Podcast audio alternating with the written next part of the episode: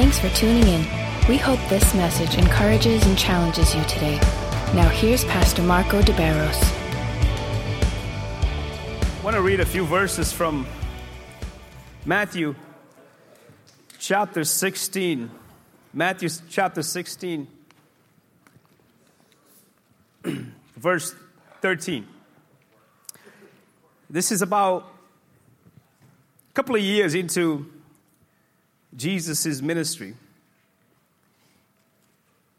He's been doing this for a couple of years, walking around, preaching, healing, restoring, blessing. And he stops and he asks these questions. When Jesus came to the region of Caesarea Philippi, he asked his disciples, Who do people say the Son of Man is? Son of Man is a title that Jesus would refer himself by. Well, they reply, Some say John the Baptist, some say Elijah, and others say Jeremiah or one of the other prophets. Then he asked them, But who do you say I am? Like you've been with me. You've been walking with me for a couple of years now. How, what about you? What do you think? Simon Peter, which is always the most vocal out of the 12, answered, You are the Messiah. The word Messiah means the Christ. Christ means the anointed, the Son of the living God. Jesus replied, You are blessed, Simon, son of John, because my Father in heaven has revealed this to you.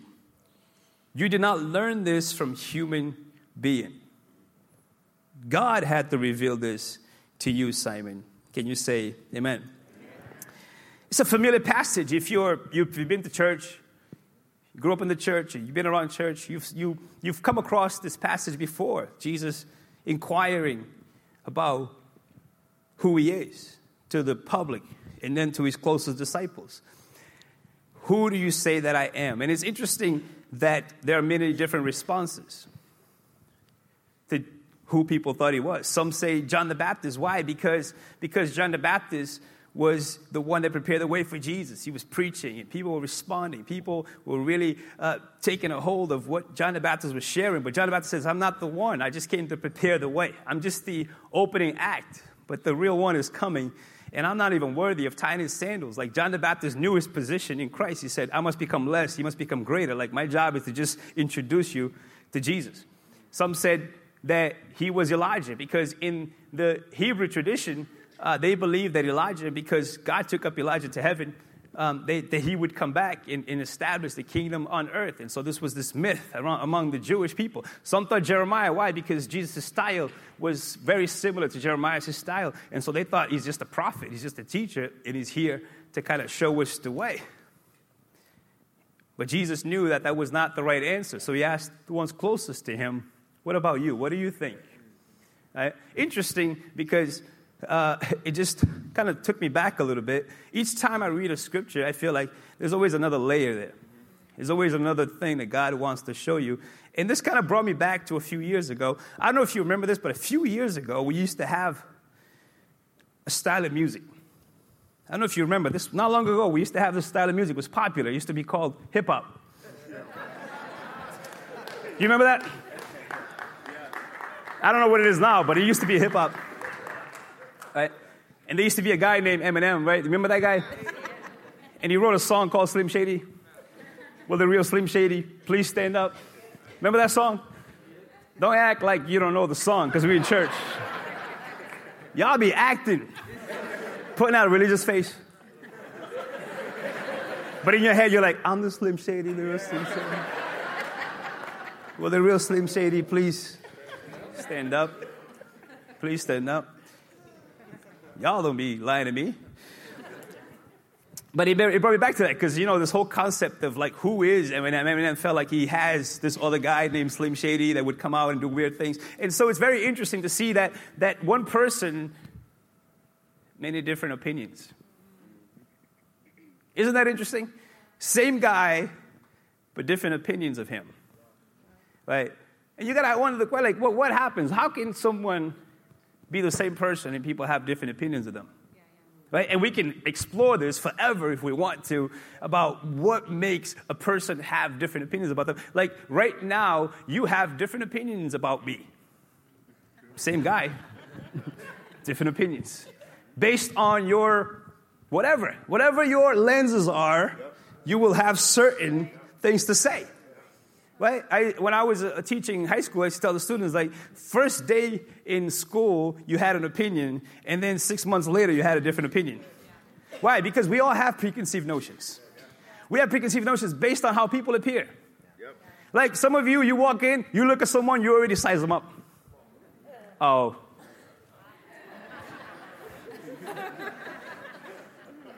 Come on, girlfriend, you know what I'm talking about? Right? But because we have certain lenses by which we perceive people, by which we see people, and it's interesting, sometimes we say, I thought I knew you. But now I think, right? And then the one that always cracks me up is the one on the news. Like when something crazy happened in the neighborhood, they're like, we thought we knew him. We didn't know he was crazy. You know, you saw the guy taking out the trash, smiling good morning, picks up his paper, but then he gets inside, he's crazy. You know what I'm saying? Like we all have certain concepts. Same thing with church. People walk in here, they're like, I, you know, I had an idea of church, and then this like messed me up. Right? How many of you guys had that? Like you're like, whoa, time out. Like, and some people think that's good, some people think that's terrible. I've, I've heard both ways. I've heard people like, yo, that's that's the bangest mass I've ever been to. Crazy the priest wears Jordans. Whoa. And then some people are like, yo, the priest wears Jordan. I'm out. you get what I'm saying? It all depends on the lenses that you have. You know, and we can explore this all day long, but, but, but I want to just zero in on one thing here that I would say this that the more, the way we know someone, really know someone, is based on how close we are to that person and how intimate we are to that person. So, so I want to give you an equation, even though I'm not a huge math fan. Um, but I, I, want I want you to take this down, right? Proximity plus intimacy equals experience. Proximity plus intimacy equals experience. Right? The closer you are, the more intimate you are, the more you have a certain experience with the person. Come on, can you agree with that? Right? You don't have a best friend because they're far. You have a best friend because they're close. Right? And, and, married people, you guys know that the more close you get, because you can live in the same house and not be close. Let's, let's not get that wrong. Right? I'm not talking about I'm not talking about being in the same place. I'm talking about being close. Right? When the two married people are close, they don't have to say a word. Like, you can speak so much with just your presence.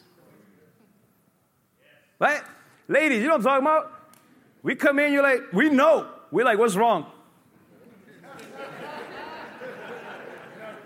what do you say? Nothing. But we're like, I wish there was nothing. but your whole demeanor He's saying something. Right?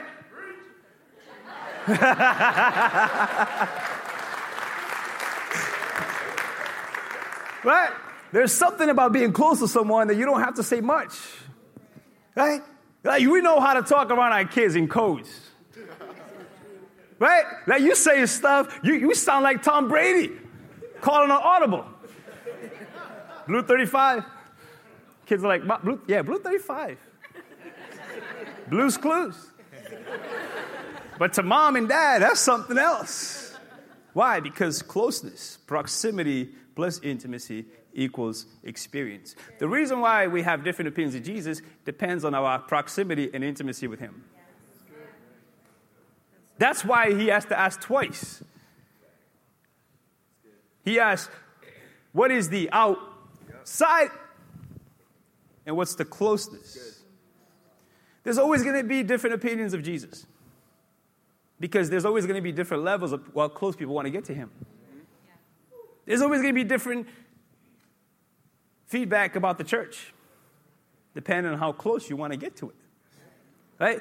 So I want to say this again because I think it's very important. Proximity plus intimacy equals experience. We all have certain opinions of people. It changes the closer you get. Now that could be good or that could be bad.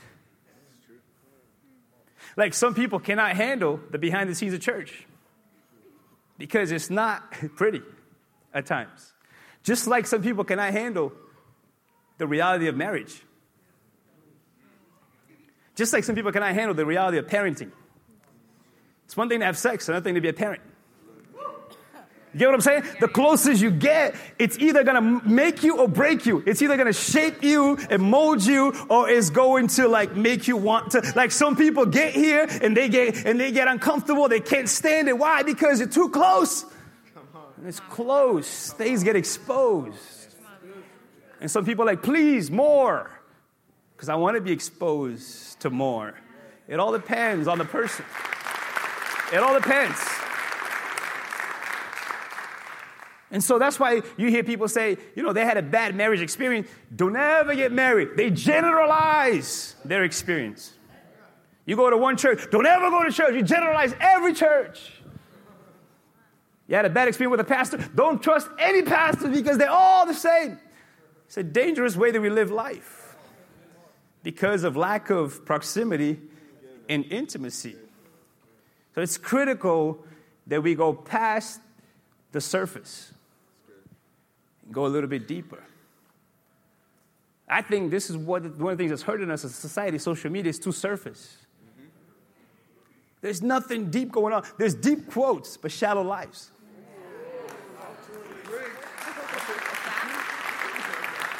Right? Because anybody can throw out a deep quote. But it's when you get close you understand what does that quote actually mean to you? See, Jesus is not interested in, in just information, feedback, like what do you think about me? He's thinking, the question actually is, what is your experience with me? Anyone can give you an educational answer. He's not looking for an educational answer. Everybody has an opinion. He's not looking for that. He's trying to say, yeah, but what is your experience? What is your experience? It's one thing to have a diploma, it's another thing to have experience. You have a piece of paper and be clueless. And then you find some people with no piece of paper, but they have experience.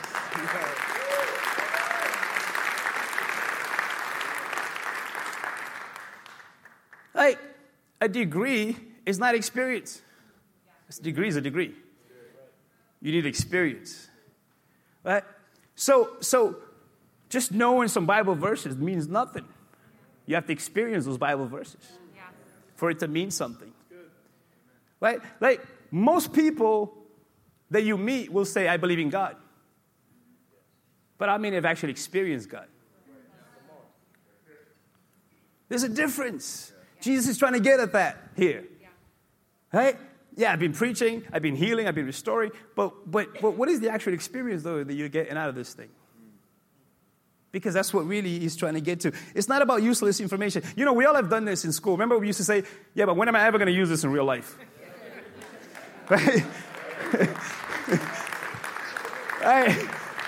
As a teacher, I used to wrestle with that because I'm like, I want to make sure that, that they understand how do you apply this in real life because what's the point? They'll just have a bunch of information with no application. That's the last thing we need in Christianity. People with information, but with no application. Right? Like, think about it. I, have thought about it. Like, man, geometry, calculus can't be from God.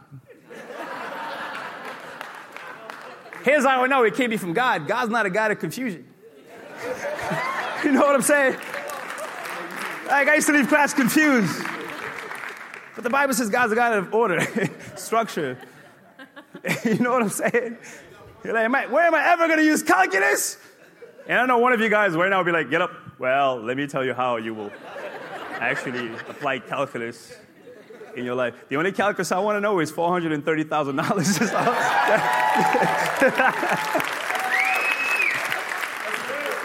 I understand that math. You know? So it's not merely a question of information. That's what I'm trying to get at. Like, like following Jesus is not about knowing things. It's about experiencing things. Right? This is why the Bible says that the difference between knowledge and wisdom. Knowledge is the information, wisdom is know how to apply it. Right? A lot of people have knowledge, but no wisdom. Right? Wisdom is is after you live here is like, okay, God, how do you want me to apply these things to my life? Knowledge is, oh, that was a great sermon. Wisdom is now, God, what are you saying to me personally? And that's revelation. That's why he said, God had to reveal this to you. Right? Because this is beyond human wisdom. This is beyond human comprehension. It makes absolutely no sense. Think about it. We're in New Bedford. If you go out right now and tell someone who doesn't come to church, we raise that money in one day, they won't believe you. Yeah. You guys are in New Bedford?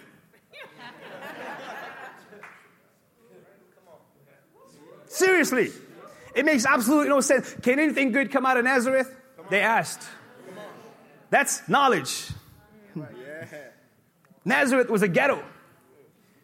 They're like, nah, please, Nazareth? No way. God's like, yeah, I confound the wise. So, so the, he's going to come out of Nazareth. New Bedford? God's like, yeah, that's what I like to do. So when it's done, you can say, who gets the glory? He does. He does. Now, very important, who do you say Jesus is? The ultimate question in life. Are, life has many questions, but I believe the answer to this one question leads to the answer to all the other questions. And you cannot do this in one shot in one Sunday morning. This is a lifetime journey to unpack this question. It's not merely a question of knowledge, information. It has implications of how I live my life. It affects my worldview. It affects my behavior. It affects my thoughts. It affects my words. It affects how I interact with others. Why? Because if He really is God, if He really is who He says He is, I have to make some decisions. See, he left no wiggle room. Like, if you really study Jesus, not the information about him, if you really study Jesus, he left no wiggle room. He's like, you either going to embrace me as Lord and Savior, or there will be nothing else for me to have with you. There's no wiggle room.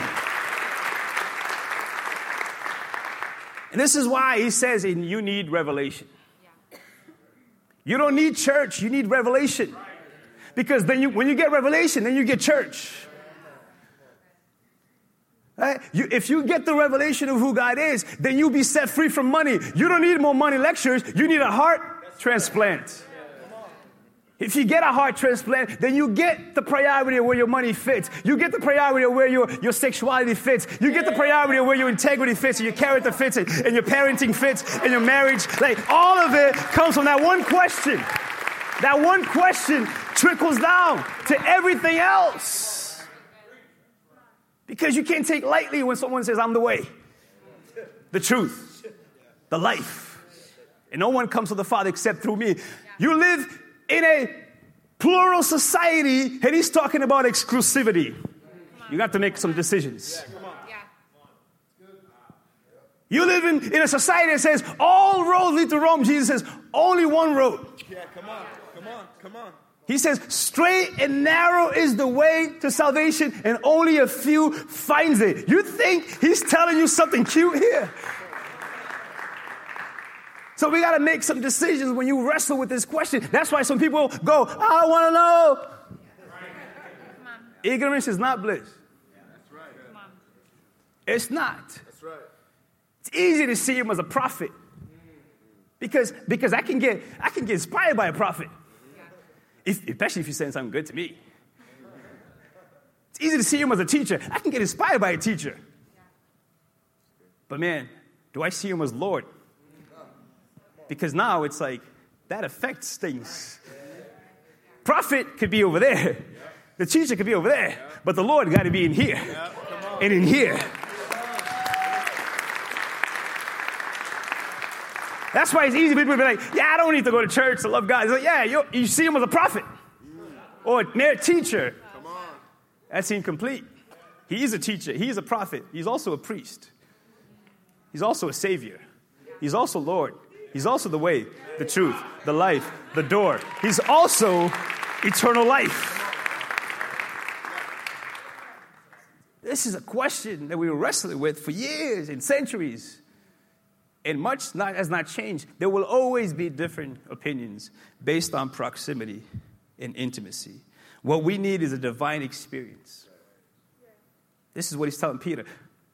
God the Father had to reveal that to you. If you want to write this down, revelation means God's disclosure of himself. God has to disclose himself. He has to reveal himself. He has to open up the eyes to see, the heart to see. God has to take away the religiosity for you to see him for who he is.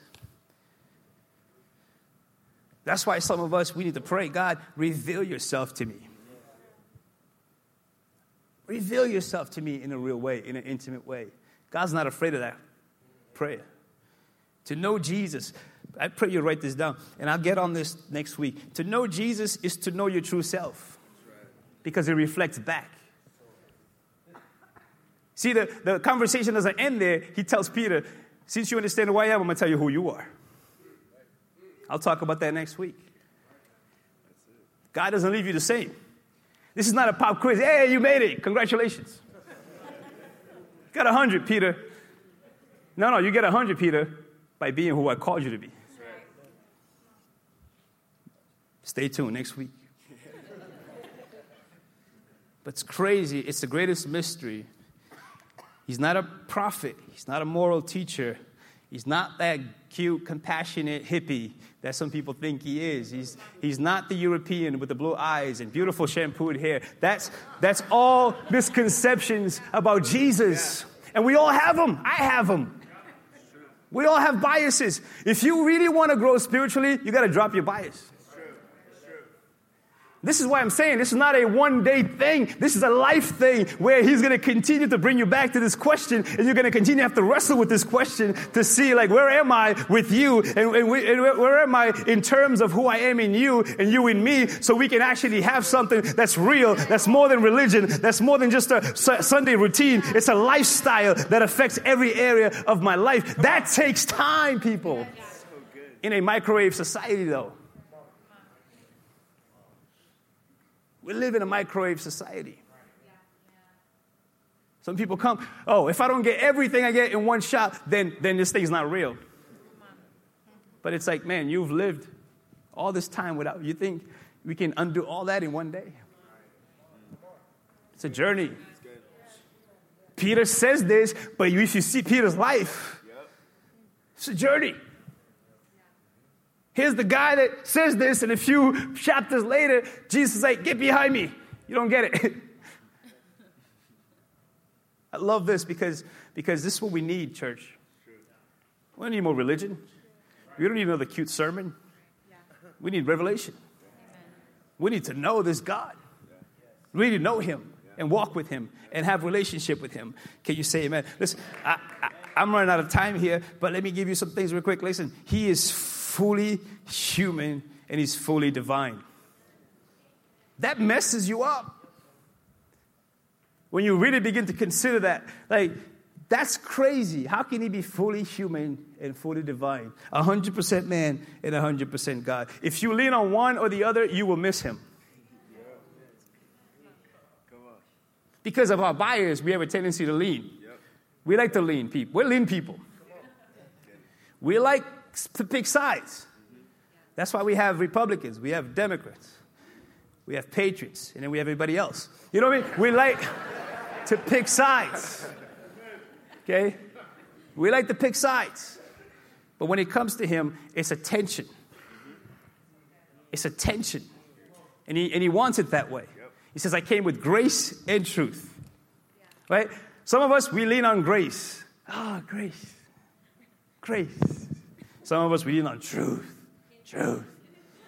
But he's like, no, it's both. There's a tension between grace and truth. If you if you uplift one over the other, you're gonna miss something here. It's supposed to be this tension always between grace and truth. So good. That's why he's 100% human. That's grace. 100% divine. That's truth. You can't touch one or the other. You got to touch both if you're going to get the real revelation of who Jesus is. Some stumble over his humanity. How can he be? Some stumble over his divinity. How can he be? That's the ultimate question. It's an amazing mystery. But look, just real quick because of time, but fully human. Let me just give you some perspective here. Oh, he's fully human. Hebrew says this about him. Look at this, right? The writer of Hebrew says, So then, since we have a great high priest who has entered heaven, Jesus, the Son of God, let us hold firmly to what we believe. This high priest of, our, of ours understands our weaknesses, for he faced all the same tests as we do, yet did not sin. In other words, he was fully human. Okay, so let us come boldly to the throne of our gracious God. There we will receive mercy and we will find grace to help us when we need it most. Because he was fully human, he fully understands the human experience. There's nothing you can go through in human life that Jesus didn't experience. All of it. If not, he was a robot. That's why he says every part, like if you, another version says he was tempted on every point of life. In other words, you, he can identify with every single thing that you're going through. Why? That's the point of him becoming human. That you can say, I have a God that relates. Right? Let me just, again, just make it clarify. He was born from a woman. Can you relate? Mama, he had a mama. The Bible says he had to grow physically, emotionally, and spiritually. He had to grow. He ate food. He ate a lot. He ate so much that people like, he's always hanging out with the sinners and tax collectors, and they're always eating. I'm like, I, I can relate. I'm like Jesus when it comes to eating. He got tired, fell asleep on a boat once in the middle of a storm. He was very tired. So tired, the disciples like, Can we wake him up? Like, he's got to do something here. He got angry, walked into church, started whipping people. How would you like that, Jesus? walked in and was like, ah, ah, ah, I can't believe you guys turned this place into den of business. It's supposed to be a place of prayer. Got mad at the disciples, called them brood of vipers. You want to see Jesus mad? Go read Matthew 23 when he goes off for like 20 verses. like off. Like if he did that today, he would be on YouTube. like Jesus lost it at the family. You should have watched this. 200 million views. He, he lost it. Call them of vipers. He called them, you know, cemeteries. He, he, he went nuts. Go read it. That's why they were like, we got to kill this dude. He had real emotions. He cried. The shortest verse in the entire Bible is Jesus wept when his friend, friend, Lazarus, he called him friend, died. Can you relate? He had friends and he also had enemies. He felt lonely. When John the Baptist was killed, the Bible says he spent all night praying. He felt lonely. His closest relative died. Not just died, was murdered. Real life. He felt lonely, but he also he laughed a lot. See, we don't see that in the Bible because we read it with religious eyes.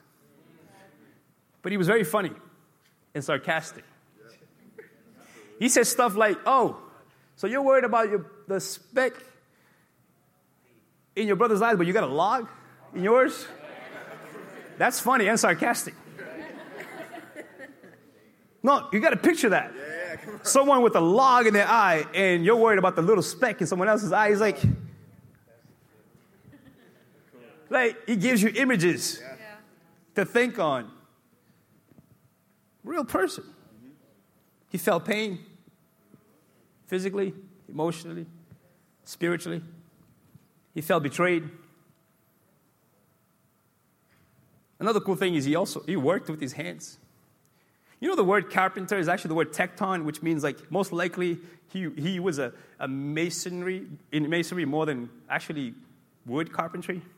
Like really hard work, cutting stones. Like they said he was probably built in cobblestones for the Romans. That's hard work. He was an amazing storyteller. Like everything that we study today is just stories. We forget that they're just stories because we read them with religious eyes. That he would just be walking and tell a story. One of my dreams is to go to Israel and visit because they said, when you go, then you get it. Like, he, you would be in Galilee, he would look at the sea and tell you a story about become fishers of men. So you'd be in the marketplace, he would tell you a story about seeds because you can see it, you can relate to it. It's just stories. Stories that we're still baffled over. We're still like, what does that actually mean? the power of the parables. He lived a full human life up to the age of about 33. He was in obscurity for about 18 years. We hear from him at 12, and when we hear from him around, around 30, he starts his ministry. But in a microwave society, that's even the Son of God had to wait. All that as a human, but one thing he never did he never sinned. He never sinned. Why? Because I got to show you the other side. He's fully divine. Look at Colossians says this about him. It says this, look, Christ is the visible image of the invisible God. You want to see God, you got to look at Jesus. Yep. He existed before anything was created and is supreme of over all creation. For through him God created everything in the heavenly realms and on earth. He made the things we can't see and the things we can't see. Such as thrones, kingdoms, rulers, and authorities in the unseen world. Everything was created through him and for him. He's human, but he's also divine. What a mystery. He was conceived by a woman, but he also was conceived by the Holy Spirit. He doesn't have a father, he has a stepfather. Even that is relatable. You're like, Jesus doesn't know what I'm going through. I have a stepfather. Yes, he does. Actually, people in the neighborhood thought that something fishy happened with Mary. That's why she was pregnant. Go read it.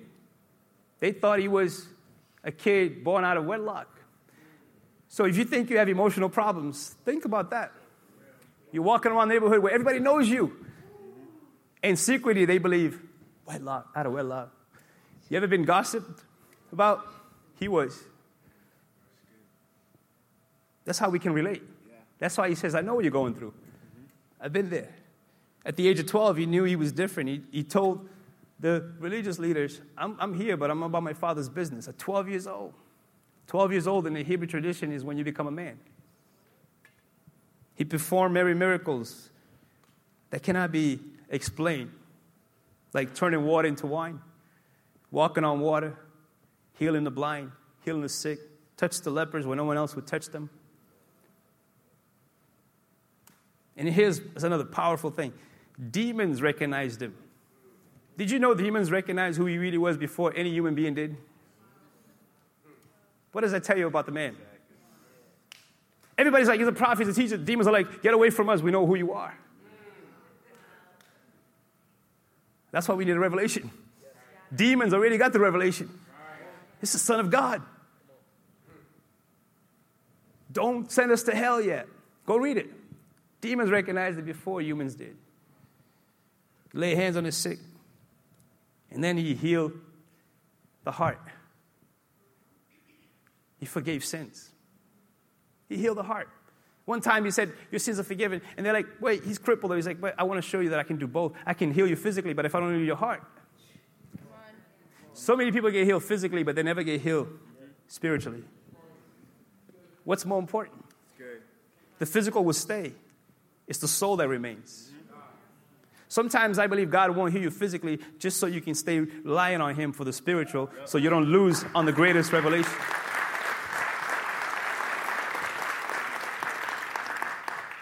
He called Himself the great I am. Now, if you understand the Bible, you understand He's saying, I am God. Because what reference is that? That's Exodus 3, when God told Moses, I am that I am. And they're like, How can you call yourself I am? You're not even that old. You're not even, eh, eh, like, Abraham was the son of, uh, was the father of faith. They said, Yeah, before Abraham was, I am. My God, you can't take this stuff lightly. This can't be just great information. you know what I'm saying? This has implications. So I got to ask you today, who is Jesus to you? Because I don't have time to keep going, but he, you know, he basically uh, fulfilled over 300 prophecies. The odds of one person fulfilling one prophecy is the same odds of, of if we went to the state of Texas, right? T- state of Texas, and we fill the state of Texas with, with 25 cent coins, and we just put a star on one of them, and we fill the entire state of Texas like to the brim, and you, and you, and you go to Texas and you find that one coin. That's the odds of one person fulfilling one prophecy, never mind 300. I can go on and on, but I don't have time. I have to ask you, who is Jesus to you? And how did you reach that conclusion? How did you get there? I think Jesus is asking a question that's supposed to be an experience, not an academic question. See, the, the real answer will never come outside of revelation. God revealing himself to us. Because anything else would just be shallow and not the full extent of it.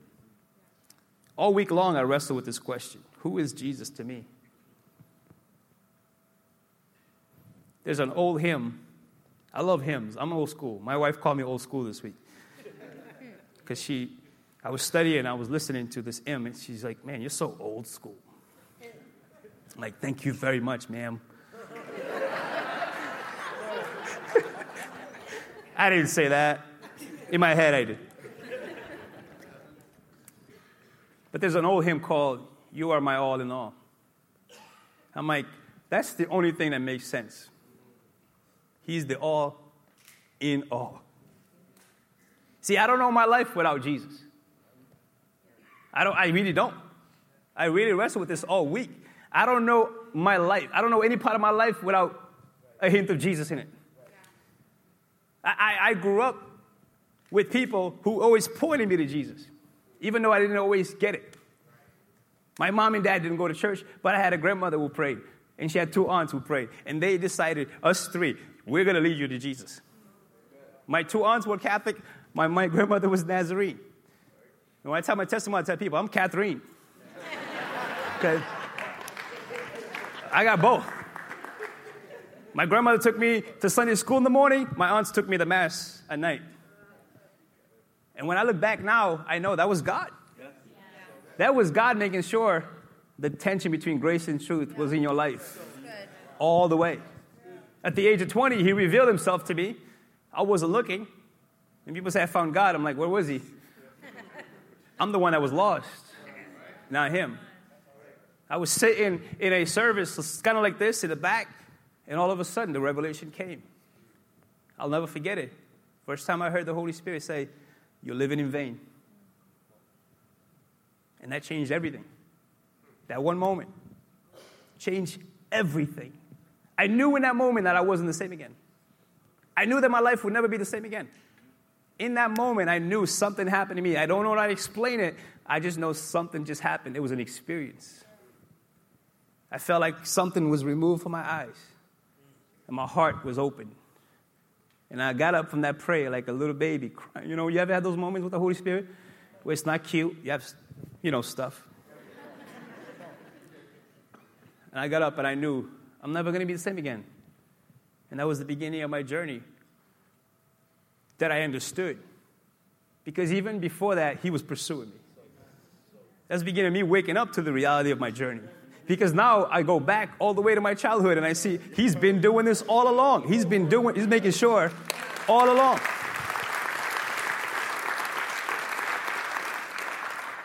So, who is Jesus to me? Jesus changed my entire worldview. All of it. A few months later, after that, I had a second revelation. I was sitting in the balcony at Eastern Nazarene College for a service. A missionary was preaching. He was retiring. It was his last sermon. He had been a missionary to different parts of the world. He's an older man now, in his late 80s, and he preached this message. And at the end, he said, who in this generation is going to take up the mantle? And he said, I'm calling you right now, and I see God's calling you. And my heart started. You ever had that moment? You ever had your eight mile moment? If you don't know what I'm talking I remember freaking out. I'm sitting in the balcony going, I think that's me. And the only way I can explain to you what happened that day is I walked up and I walked down, I felt like I was a zombie.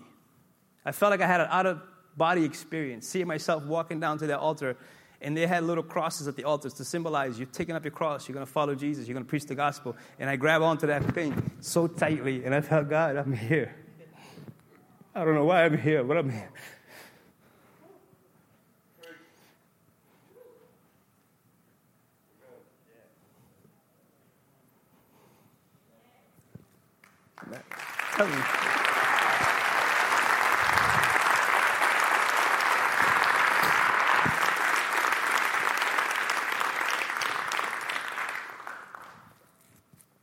That's today you put a passion for me to preach the gospel.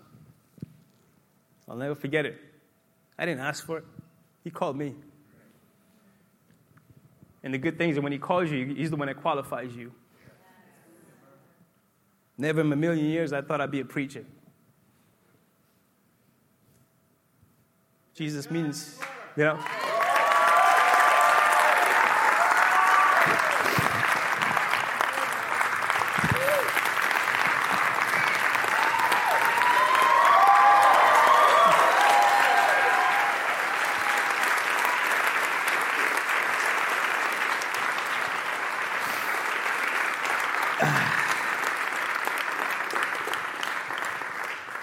let me, try and finish this, okay?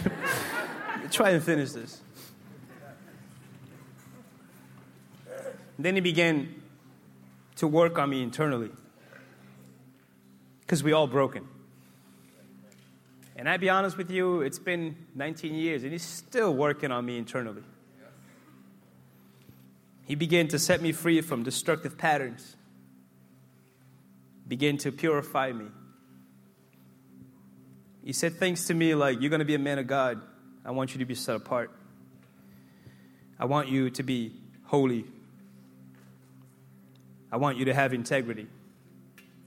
I want you to be honest. I want you to be genuine. I want you to be real. I want you to say sorry when you're wrong. I want you to work on being humble. Then a few years after that, he led me to back to the place where I got called. I didn't know I was going to go to school there to become this. Get went and got my bachelor's degree in theology, but honestly, my favorite thing about going to ENC was that that's where he led me to meet my wife, Lindsay. That was worth.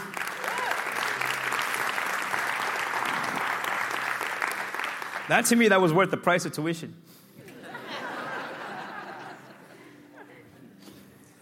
And you can ask her this. We were friends, just friends. I know. People like, yeah, right. oh, baby, you, you know, that. but we were. We were honest to goodness, just friends. And we would talk about the future and what we see. Crazy that we would talk about one day it would be awesome to go to a city and start a church. It'd be awesome to start a church, but that does things for the community. It'd be awesome to have a church that is active, like a Boys and Girls Club. We always thought church should be like Boys and Girls Club with faith. And we used to dream about that. And then a few years ago, God said, Go make that dream come a reality. Move to New Bedford and start that church. And so we came. And since then, it's just been miracles after miracles. See, I don't, honestly, you may not believe me, but the money thing, it's not the money, it's the reality that we're doing God's will. You know, that's, that's it.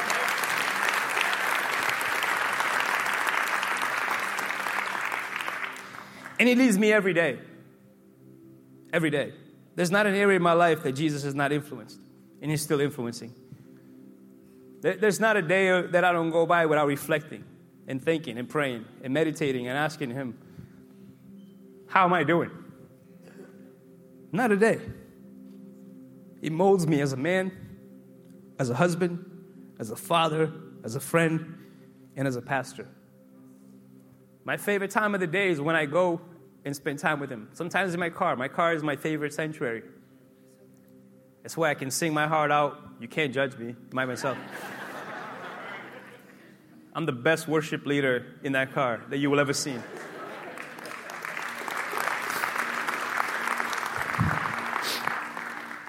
I'm like homegirl from Hillsong. You know when you're by yourself, you try to hit those notes. Don't lie. You know you do. You know you go there. You're by yourself, you're like, and the volume is really high, you're like, nailed it. But if you shut it off though, shut off the music, you, you sound, sound like a cat in pain. So Jesus, man, he's everything. Who is it to you? Who is it to you? I want, I want to leave you with these three things today. Pray. Can you go to that last slide? Pray about this question. I think it's the most important question you will ever ask yourself. And get to know Him. That's why He gave us this. Amazing to me how these old manuscripts are so alive. I can't tell you how many times I've read this passage, Matthew 16. I've said it many times, but each time I get something new and fresh, a new revelation. Start in the Gospels. If you never read the Bible, start in the Gospels. You can start either in Matthew, Mark, Luke, or John. I like to start in John just because I feel like John really captures the full heart of the man and the vine. But don't stop there because it's not about information, it's about, it's about experience. Invite him into your full life emphasis on full. All of it. He's not afraid of it. He knows your mistakes. He knows your confusions. He knows your struggles. He knows your addictions. Like, he knows all of it. There's nothing that he doesn't know. Invite him and watch what he does. Watch what he does. Sometimes it's very uncomfortable because surgery is uncomfortable. But surgery is to make you better. You can't, you can't put band aid on broken bones. You need surgery. That's why some people can't stand it because he's too good to leave you the same. Like, he doesn't want to put a band aid on it. He wants to heal. He wants to heal.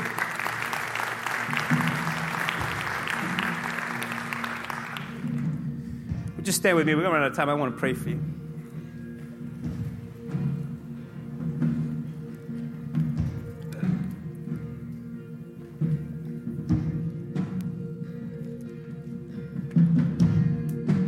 You lift your hands to the Lord today?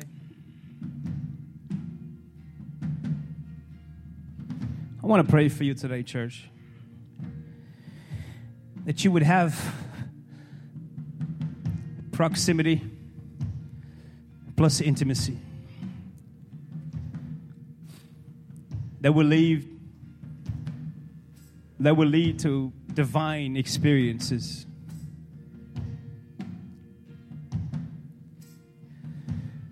Spirit of Jesus, would you come and fill this place? Would you come and fill every heart, every soul? Spirit of Jesus, would you fall fresh on us? Reveal yourself to us. Open the eyes of our hearts. We want to see you. We want to know you. We want to experience you, Lord. Come, Holy Spirit. Come over your people. You are the all in all, the great I am, the way, the truth, the life. But we don't want just to know the information, Lord. We want to experience you. So come, Holy Spirit. Come, Holy Spirit, over your people. Fill every heart, every soul. A fresh touch of who you are, Lord, a fresh revelation. Heal your people, bless your people, strengthen your people, encourage your people. Reveal yourself. Reveal yourself. We hope you enjoyed this week's message.